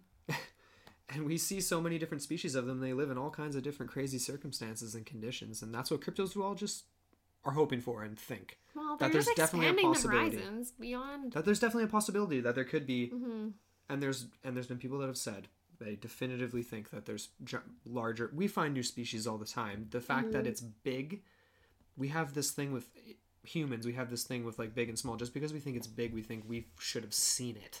True. That doesn't necessarily make sense. If these things are Big in often small means numbers fewer. yeah, and, and, small and numbers. small numbers and, Mhm. and the jet black aspect plays into the theories section. Mm, Yeah. So another one is Stealth terra- mode. another one is teratorns. Yeah. That's another North American bird that's been found, and we've got a picture of one that uh, is super, super famous. I don't know exactly when it dates, but it's a black and white photo. It's old. It's got to be in the 40s or early 50s, something like that. Yeah, I don't even know. Um, they're that massive the, was that the one where it's like this huge, like it looks like a massive crow, and then there's like a Yeah. doctor looking Yep, guy exactly. with a suit? and- Exactly. Okay. So, and that's what people think some of these birds in Texas, these sightings, mm-hmm. could be a version of a teratorn, a Yeah. descendant, some sort of hybrid perhaps between a condor and a ter- ancient teratorn or something like that. So right? Teratorn, yeah, like so those would have been approximately like what, like fifteen to twenty five feet. Yeah, yeah. That, or wingspan. Yeah, That would yeah, been. wingspan and standing quite tall, about you know five and a half feet. I had sources saying that they could swallow a small rabbit whole. Yeah, That's so they're, it's That's- like a big old gullet. They could just hawk her back. That's pretty huge. That is pretty big. Because that's not like a snake where it's like stretches out. It's just a straight gullet, so you're just swallowing a bird. and it would have been swa- it would have a stood rabbit. like approximately like the size of a man, right? Like five to six Right. feet tall, 165 pounds. Well, and and when we're talking standing tall, I mean there was lots of birds of prey that were not flyers that you know date Mm-hmm. back you know 1.8 million years. And there's I can't pronounce these words. Why do scientists make these so hard for people like me? Uh, for uh, for us, Oh dear. oh dear. for us, Ooh, dear. characids, What? phosphorat, phos. Oh, there you go. Phos. It's coming out. Yeah. I probably just misspelled this when I was making my notes. I'm, I'm realizing here. Probably. I suck at spelling. I really do. Anyway, colloquially known as terror birds, these things, some of them stood up to nine feet tall. They existed through into the Cenozoic, and basically their descendants even up to you know seventeen thousand years ago, which is not that long Where were ago. these? These are North American birds. There was findings in Uruguay that uh, Oh. so yeah, so South America. Uh, yeah, basically they were um, picture a raptor.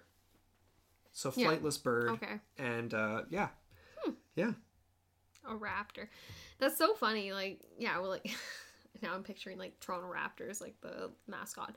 But like, it's interesting that a raptor and uh, like dinosaurs and birds are all kind of very like obviously they come from similar origins and they hunt in similar ways and now i'm just like my mind is trailing back to the 10000 bc that scene where they're getting hunted by these things and it's Yeah. exactly like the new uh the new version of jurassic park where they're Yeah. doing the same things they're doing the hunting exercises and that guy what's his Yeah. name again that hilarious dude i don't know he's like basically teaching them how to do that and everything I don't know.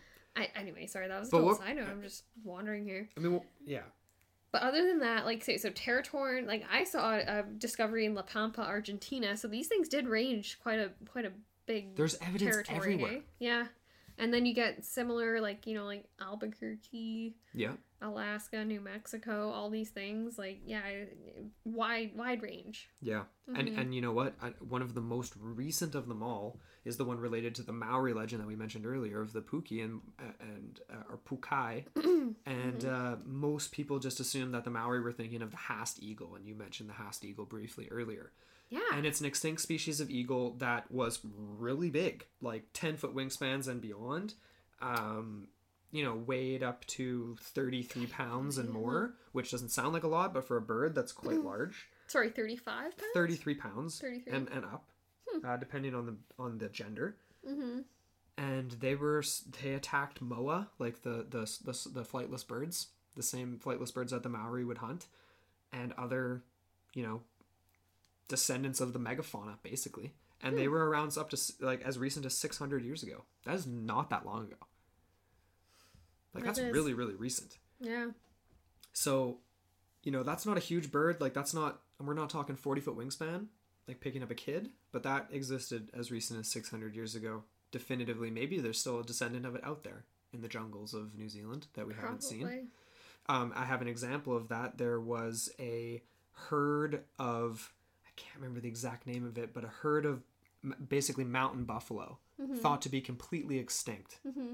and they were discovered by a bush pilot going over a remote route uh, on the Alberta border with the U.S. And they saw these buffalo, and they were like What? they were thought to be completely extinct, and there was a completely isolated herd of them, Aw. and they they had been completely iso- isolated for centuries.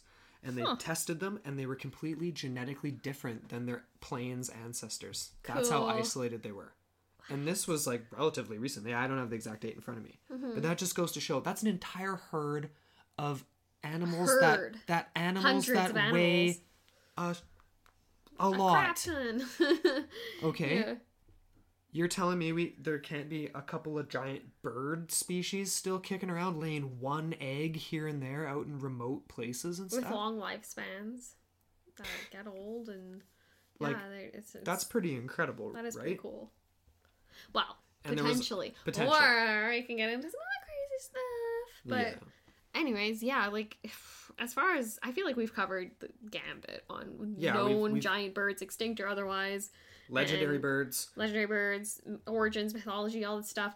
It's time for theories, but But first we have a a little um tidbit Yeah. i would say from our friend rob over at our strange skies one of our favorite shows, yes hands down And favorite shows. we just want to say again quick shout out for sending us that book i Oh, yeah. I, I just read the introduction the other day and i'm you're right it is kind of it's crazy. it's crazy but i'm really excited to dive into it Anyway, here's a little clip from uh, Our Strange Skies. yes What's up, UFOnauts? It's your UFO guy, Rob Christofferson. Have you ever been curious about the UFO phenomenon, but unsure of where to start? Have you ever wondered about just what crashed at Roswell? Have you ever wanted common sense advice about licking UFOs? The answer's don't. Then check out the Our Strange Skies podcast, where we dive into America's rich UFO history and uncover what these sightings say about ourselves. You can find us on Apple Podcasts, Google Play, Stitcher, and most podcast apps, as well as Facebook, Twitter, and Instagram. Don't forget to look up, because you never know what you'll find in our strange skies. In Gray We Trust.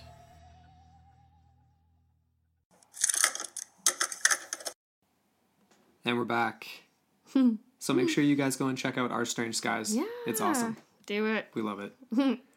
okay, well, we're rocking into theories. Whew. yep we are it's So I know it might sound strange for us to say that because we've covered a lot of. Uh, it might seem like we've jumped around, and we probably have a little bit of an ADHD episode, but there was so many cool different things yep that were all giant bird related. it's hard not We to just wanted to kind of make this a fun one where we were just kind of giving you guys a bunch of cool stuff, bunch of cool tidbits. All right, yeah. So I think maybe we should start on the more conservative end of the spectrum for theories here. And that it. would probably be the skeptic argument. Well, most definitely would be. All right, let's hear it. And I guess that whole theory comes down to, or theory or position, the idea that people are just grossly overestimating what they've seen. Yeah, And it is easy to discount people perhaps that aren't experts or don't see these things on a daily basis, but a lot of people see the birds that they're familiar with in their environment on a daily basis. So in my mind, I don't want to I don't want to discredit anyone and just, you know, play that card and be that person. But at the same time, we do have to mention it because, you know, yeah, it is hard to gauge different distances with like no reference points and things like that. And, indeed. you know and you could even argue like i hate to say it but with marlon lowe too like you could say like this guy experienced years of nightmares after this and when you are a child and you experience something traumatic i'm not saying that it was any less traumatic because obviously it did affect Something him happened.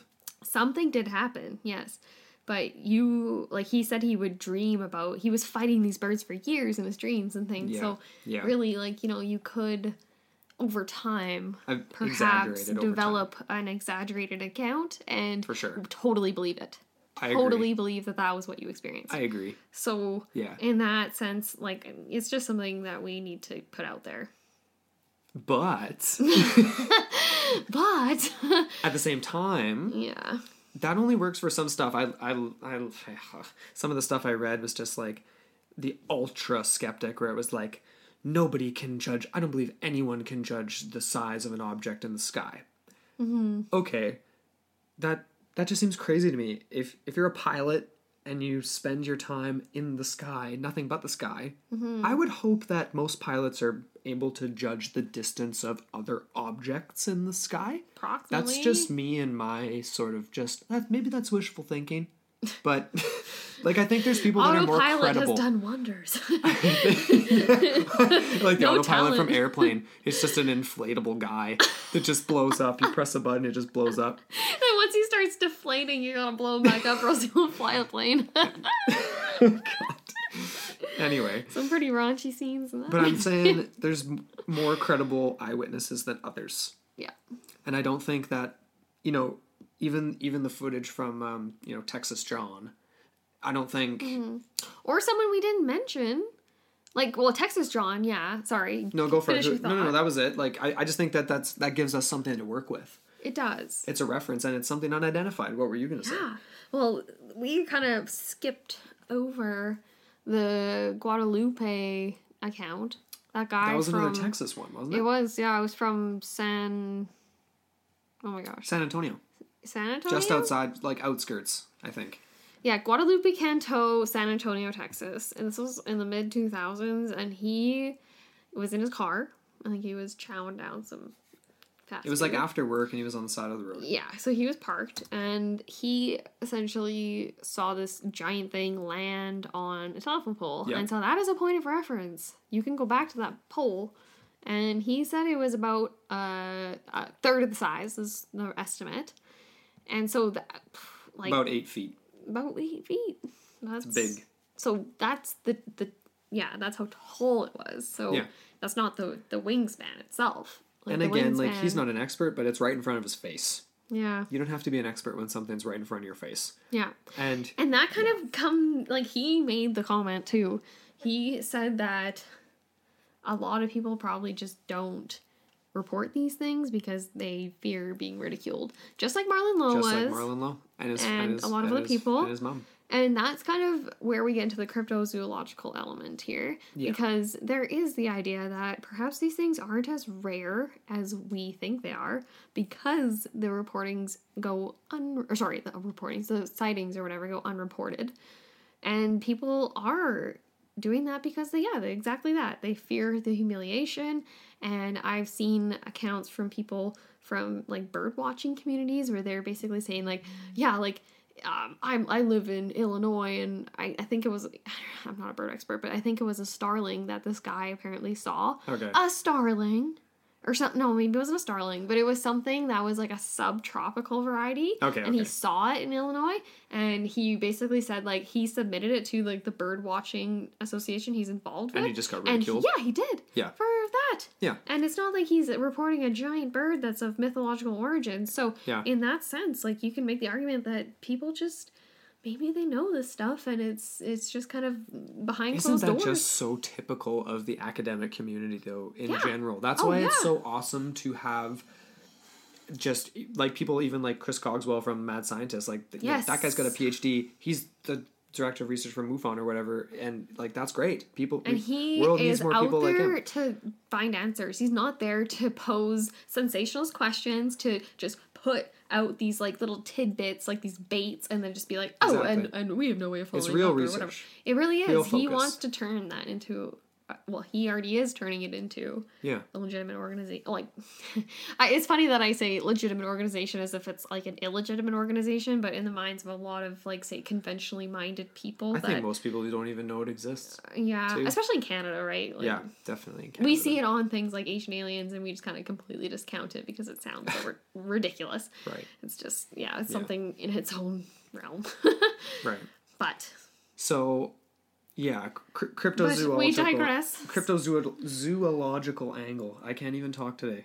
Oh my gosh. Cryptozoological. So these people are thinking it's from the pterosaur family or something along those lines, the pterotorn, that type of thing. Okay. So there, so well, those are two different things. I mean, the Or sorry, pterosaur yeah. would be the Sorry, the dinosaur Pterosaur angle, family or pterotorn raptor genus. right? So So here's the thing: could it have mixed? Could it be some sort of ancient species of pterotorn that was that that definitely existed not that long ago, like into the end of the Cenozoic, I believe. mm-hmm. and into the Mesozoic. Is that correct? Oh my gosh! Can't confirm But that. they're they're one of the more recent species of large birds. Could Went they- to extinct like thousands of years ago, right. not Exa- tens of thousands. Exactly. Could there have been some sort of offshoot with condors or some other species that we do know of that are already ginormous? That's a part of the cryptozoological theory. Here's the thing with me it's like a lot of this stuff, like Illinois, you know, this is like the middle US. I Mm-hmm. find it hard to believe that. A lot of people find it hard to believe that a brand new species could exist Mm-hmm. in that type of location. For me, it makes me think about Sasquatch and stuff like that. I feel like the Canadian, like BC, West Coast, when I'm thinking Thunderbirds, the Haida people seeing Thunderbirds come in from the Yeah. coast, that's a territory that's so massive, that's seasonal, that could actually harbor Yeah. a small group of these giant birds.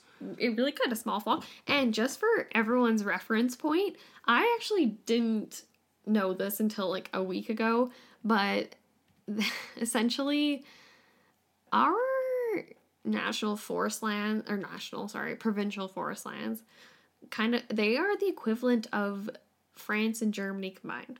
Yeah. Of like uninhabited like Forest. wilderness. Wilderness. Like like yeah. Yeah. So I'm I'm I'm getting more and more convinced that there could be a Bigfoot and other cryptid creatures. Absolutely. It's massive territory. And the indigenous peoples throughout it believe in these things.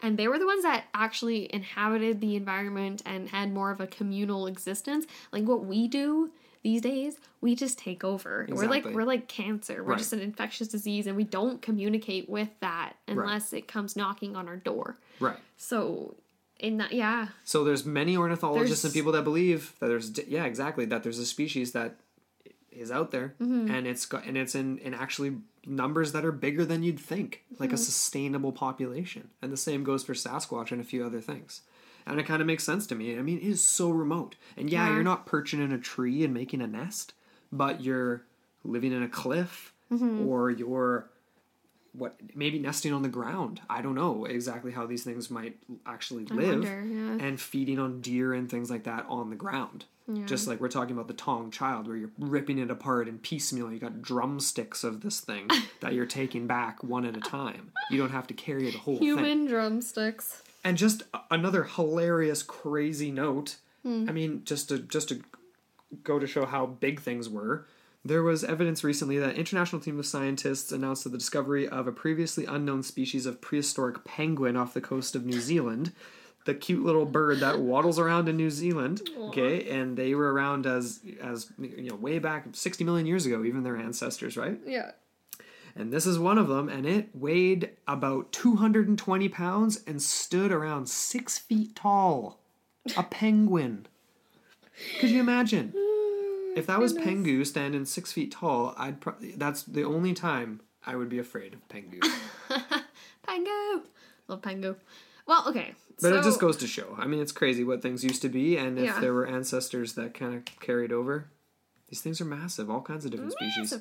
And the thing is too, like some people make the argument, uh, what about remains? What about say avid hunters that are out in the wilderness all the time that maybe never come across these ever? And slash are people that would track these things if they saw them and Yeah. somehow you don't really get any accounts of that. So in that sort of sort of note or whatever, The theory for that is Be- it, it goes along with the accounts, right? That they're jet black. oh, What were you gonna say? Yeah. Okay. So you're thinking like a natural sort of camouflage Well- or nocturnal habits? possibly both one and the same in the sense that mm-hmm. like they are nocturnal and a part of them being nocturnal is is the fact that their their their natural camouflage is that they are jet black which is what most of the reports are What if? I'm just I'm having a crazy thought here. crazy epiphany time. Okay, I'm thinking like almost Cthulhu, like combining aquatic, like those um oh my goodness, what are those little things called? Those little cool squid things that can change color and they're like amazing and they're super smart. what are you talking Uh, well, we Crazy we, we squid wa- things. Like no, they're they're a type of squid, and they basically can change color at will. okay i can't remember i don't know continue What we watching that thing the other night about uh, like giant squids and all this other stuff. Okay, keep going. Really cool. But anyways, people who are in this area know what I'm talking about. Oh, the cuttlefish. Cuttlefish. Okay, yeah, yeah, yeah. Cuttlefish. yes, cuttlefish for the win here. Okay. Congratulations. Cuttlefish are able to camouflage, are able to change colors at will. What if this is an airborne type of cuttlefish that has a skin, a membrane skin, right? Because this is described as many as being featherless.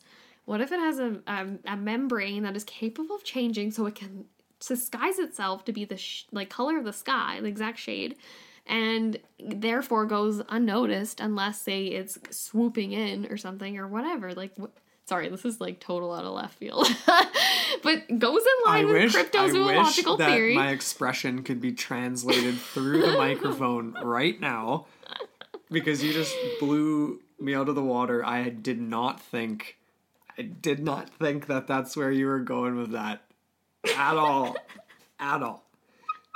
You're a bit nutso spaghettio. I think that's a little crazy. that is pretty crazy. But you know what? It's obviously a real thing. That's a real animal. Yeah. Possibly, because the reports are some feathered, some not, but most are that it's dark if it's camouflaging itself. I think, yeah, the fact that it would mm-hmm. maybe operate at night somewhere in BC, California, kind of mm-hmm. roam up through the Rocky Mountains sort of range area into very, very, very remote areas mm-hmm. and prey on small fauna. Mm-hmm. Fish, deer, baby deer, Yeah. maybe even baby bears, things like that, and bigger things like that porpoises. all kind. You're just naming stuff now. You're just naming things. What are you? What are you doing? Kind of What are you sorry.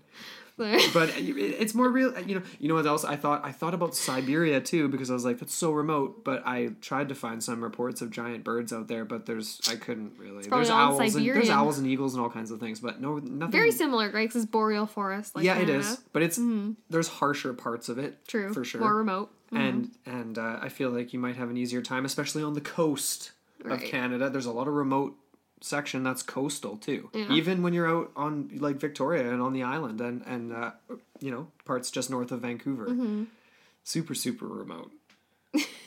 Were you laughing at me? I'm not laughing. I'm more laughing at myself. How dumb I am. So I think you know another really cool thing too. I didn't mention that Thunderbirds. The one of the theories for Thunderbirds existing in, in indigenous legend is the updrafts. We talked about that with like condors riding updrafts in cliff areas and in like uh, you know crevices and stuff like that.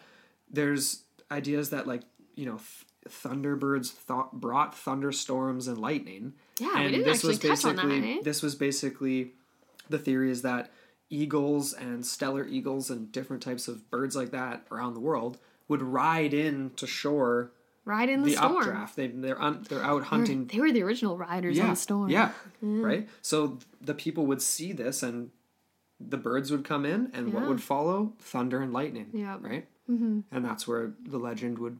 That's where the legend came from. I believe. I think that's a really cool theory. I think that's probably the most accurate theory. That's, in terms of the actual legend anthropologists mostly yeah, subscribe and I to. and I believe that. Yeah. But that doesn't account for the sightings of birds that are way bigger than just a No, bald eagle riding in a storm, and people getting carried away yep. by giant birds.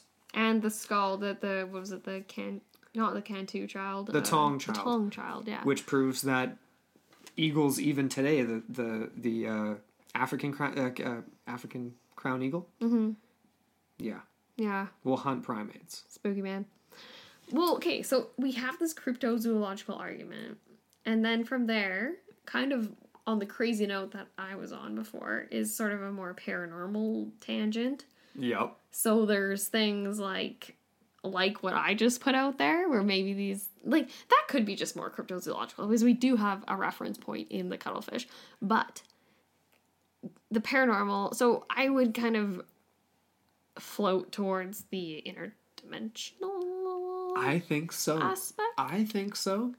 I really do. So Do you have a mm-hmm. reason why? Because I do. do you? I have a reason why it's I mean, not a very good one, and I kind of mentioned it off the top of the show when I was talking about that astronomer seeing a giant bird, but could not find any substantiation for that. What I remember hearing, I feel like I am trapped in a Mandela effect with that one. But what's your reason? what you? Well, here's my reason. I think okay, I always seem to go to go here. Mm. And people called me out for it on the Ogopogo episode being like, "You just chucked it in at the end." Interdimensional. And I'm like, "Yeah, well, guess what, buddy? it's into the I- portal. Come yeah, on. it's into the portal. That we're going through the portal here. Get with the program. No, no, but it does make sense. It plays into a lot of these cryptid creatures. Cryptonaut podcast mentioned that when they briefly about Sasquatch the other day. I don't even remember what episode it was, but just the idea of interdimensionality and how they think that that's more likely, or the one guy did anyway. yeah, yeah. hmm But I think that we're looking at all this fossil evidence of these ancient birds that were massive in North America as maybe being connected to a cryptozoological connection to the legend of thunderbirds. So to maybe link that again to the d- interdimensional aspect, maybe these birds aren't exactly from the same period of like time, but just a different dimension. It's just like they're crossing over. It's like uh, the reason why they're so big is because maybe it's interdimensional, but it's like a different period of time. I guess is what I'm trying to say. Like it's not. Um, that maybe it's the same what if- prehistoric birds that did exist in our time. Mm-hmm. You know what I mean? Like that's why they re- resemble the Teratorn, and that's why they resemble these Or if they prehistoric are species. from dimensions where just you know you know where you get the idea of the interdimensional aspect where it's like yeah maybe there's just slight changes in each dimension you kind of Right. get like little like it's almost like uh, turns of the screw Yeah, And, just uh, hair different. exactly but what if everything's just bigger it's like in Right. mario Yeah. when you go from the normal world to the giant Yeah. world and then you go back and I, oh my gosh i miss mario now but yeah so that actually makes a lot of sense to me I mean, because I love that idea that we're like, say, humans themselves aren't capable of sort of flipping through the pages of all these different dimensions that are sort of residing um, beside each other or like in in relation to each other in some way. Like, or you could go with the bubble theory where it's like we're all just a bunch of bubbles, all like kind of touching sides all over the place, Yeah. and some are further away from us, and some are closer, and more Right. recognizable, and whatever else but yeah that that makes that makes me think that these could be similar to the things like skinwalkers or bigfoots that like say on the skinwalker ranch um, case where there was like the documentation from the paranormal investigators where they through the um, night vision goggles the one guy actually saw the the bright the opening of, of something come up that Yeah. looked like a portal and then he saw a dark big figure that looked like a bigfoot come through exactly. and then the portal closed up Yeah. and so, what is that? That makes me think that these are happening more Yeah. often than we like to think. Absolutely. And obviously, people like to exaggerate things too. Mm-hmm. But if you were to kind of like go the more fun route and think that the legend of even the the Roc and the legend of thunderbirds on the west coast being able to pick up small ev- elephants or pick up small whales mm-hmm. that makes me think that like the birds that these people are seeing are obviously maybe maybe not you know they're not visible all the time. So mm-hmm. that's you know they're they're just they're they're they're there when they need to be or they're there when they want to be or they're there by accident but Well, they're so big that they can attack the the animals that exist definitively in our world Yeah. that are way too big for the birds we know of that are definitively in our world to Yeah. attack And what if they're not? Like, what if they have some help? Like, what if they don't uh, aren't bound by the laws of physics? You know what I mean? Like, where they have greater lifting capability. What if they have like Just psychokinetic that type of thing? we're you going know? real crazy real crazy. Quite frankly Here's my ultimate theory here. I quite frankly think that there's probably a subspecies of of a condor, North American condor, California Yeah. condor that is some Bigger. sort of an offshoot of a hybrid of a Teratorn species that managed to survive into our modern time Hmm. that has bred with condors or a bird like Yeah. like a condor Yeah. Cross species sort of. something like that but it would have to be like the, the Teratorn was a bird of prey because the thing with the condors is they don't have the talons like a raptor to pick mm, things up Yeah. so it has to be a hybrid species mm-hmm. but i think that i think that the middle america sightings to me ah, I have a hard time. I have a hard time with mm-hmm. those. Mm-hmm. The West Coast Thunderbird legends and East Coast Thunderbird legends coming in from the sea, coastal birds and Yeah. territories in northern Canada and things like that that and are vast. more credence to you. I feel like it could exist. Mm-hmm. I also feel like in terms of the Middle Eastern legends of the Iraq, there's a lot of Well, but the there's a lot of there's a lot of space in if the you're deserts. thinking coastal versus inland, and if you tie in the idea that maybe these are migrational patterns, maybe these are coastal birds from Alaska, from the north, that do migrate down through Texas into the Mississippi, into the Gulf, and then they come back up. And so that's their pattern, and, And they're just- massive. and- And, and- and just to tie into are- that, okay. I saw footage on YouTube because obviously we're googling around, we're Yeah. finding video clips and all this stuff. And there was that footage I found that wasn't contextualized, uh, but it was basically from the window of a plane, and it was high, high, high above the clouds, like like really high. And so, could you imagine if these birds migrate like they do, and uh, most like ninety percent of the time they're in these like like this is like six thousand feet or something. This is higher than any other bird had ever been seen. Like that Yeah. was the pr- like they were saying like this is crazy yeah, they might travel and I will range. include that in our reference notes just so people can go check that out because I I need to go back and actually see where that was. But again, it was in North America. So yeah, in that regard, maybe they they just they ride the updrafts. They are coastal, but they do have seasonality, migrational. that's an interesting tendencies. theory.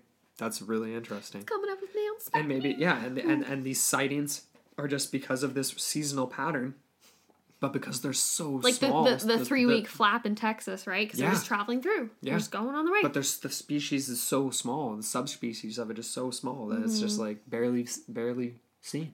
Yeah, that's interesting. I like that one. Cool. I like that one. It's cool. Anyway, I do definitive. I believe that there's giant birds out there. Oh, I Hey, actually. on on the note, Sorry, yeah, you believe there's giant birds. Everyone believes there's giant. Well, I believe there's giant birds out there somewhere. I just on the note of migratory patterns and just people back in time trying to figure this stuff out. Something I did not know until right before we recorded this episode, and I looked it up What's that? randomly. Um, apparently, in the 17th century, there was a man named Charles Morton, Okay. and he he put forth the idea in his treatise um, that birds, because at the time, this is like, is this pre Darwin? No, when was Darwin again? That was like, Uh, was that 1800s? I think it was. me. Anyway, sorry. I might be pre Darwin, and we might sound like fools now. Sorry. Probably. But anyways, this was before they knew exact migratory habits of birds and things. They didn't really understand why birds come and go as they do. Yeah. And so and he put forth this theory that birds migrate to the moon every winter. oh, you go. And he put it forth in You like know an what? actual document, like a Maybe treatise. some of them do, man. Maybe they do. Maybe and some he of them calculated the distances and everything. It was like Oh my thousands. god. You put in the time. What a guy. well, he was serious. Well, you know what? Good on him. Good on him. Here's to you, Charles Morton. Good try. Good old Morty. Uh, I think that kind of wraps it up. Yeah, that wraps it up for me. They're Mm, I- out there though. Keep your eyes open for Thunderbirds. I really hope everyone listening enjoyed our ramblings on the Thunderbirds. yeah, this was a longer episode We than we wanted time. and or expected, but uh, we had a really good time. There's giant birds out there. I'm convinced after looking at this, all this There's stuff. something. There's something to it, which is why we did this episode. And so before we wrap it up, we would like to thank Zangus. Uh, thank you for your awesome review. We really appreciate your enthusiasm. And also, thank you for illuminating for us some of the characteristic tendencies of the black condor, or Yep. perhaps how DC treats the black condor. Just kind of throw them around a bit. Uh, Yeah, so that was awesome. And also to Josh Bolander. Uh, apparently, I, I got his comment. It was a few days late, but he discovered us last week, I believe. And he says he's already re listening to episodes, so we're really stoked on that. Yeah, Thanks, that's man. awesome. yeah. Thanks, man. That makes us You're honestly, you are the spark that keeps our motivation and Definitely. our passion alive. So, Totally. boom, we appreciate you. And as usual, if uh, just we reach out to us, let us know what you think. Right. Give us ideas. Yeah. Anything. We're into that. Into We the portal mailbox at gmail.com. We're on Facebook. We're on Instagram. We're on Twitter. Into the portal one. Talk to us. Come chat with us. do it. We'll have a blog post up as well uh, tomorrow, I guess. And uh, otherwise, yeah, please, if you're digging the show, leave us a reading, a review. Like we love reading those. Like it's it really makes my entire week. Yeah, it's awesome. Makes We- my life. Yeah. So yeah, if you're digging the show, please do that. And uh, yeah, this has been Go fun. check out the website. I'm so pumped we got that merch on the way for ourselves. Like honestly, Yeah, the main totally. reason we went with TeePublic is because we just it- wanted some stuff. we did. Yeah, we want I to just rock wanted. it. I just wanted a mug. and it was risk free, right? Yeah, exactly. Like it was just like we don't have to stock inventory, which is great. Yeah. And then you guys reap the benefits because Yeah. it's really affordable. Yeah. If you want to rock some stuff, go for it. Like And the artwork from Desdemona is amazing, and I'm Amber's artwork is great too. Amber did our logo, our black and white logo, and it's up there. So uh, I'm stoked on that. our we're calling it the retro vinyl It's icon. the retro vinyl icon. the black and white. Yeah. Anyway, go check that Nice. out. Um, Yeah. Links on the website. And, And we'll thanks have again the show for notes up. And Yeah. thanks for listening. yes. Thank you so much for listening, and we will be back next week. We're not gonna give. We're not gonna give you any No, hints. we're not. you gotta wait All right, guys. We'll until see you next time on Into the Portal.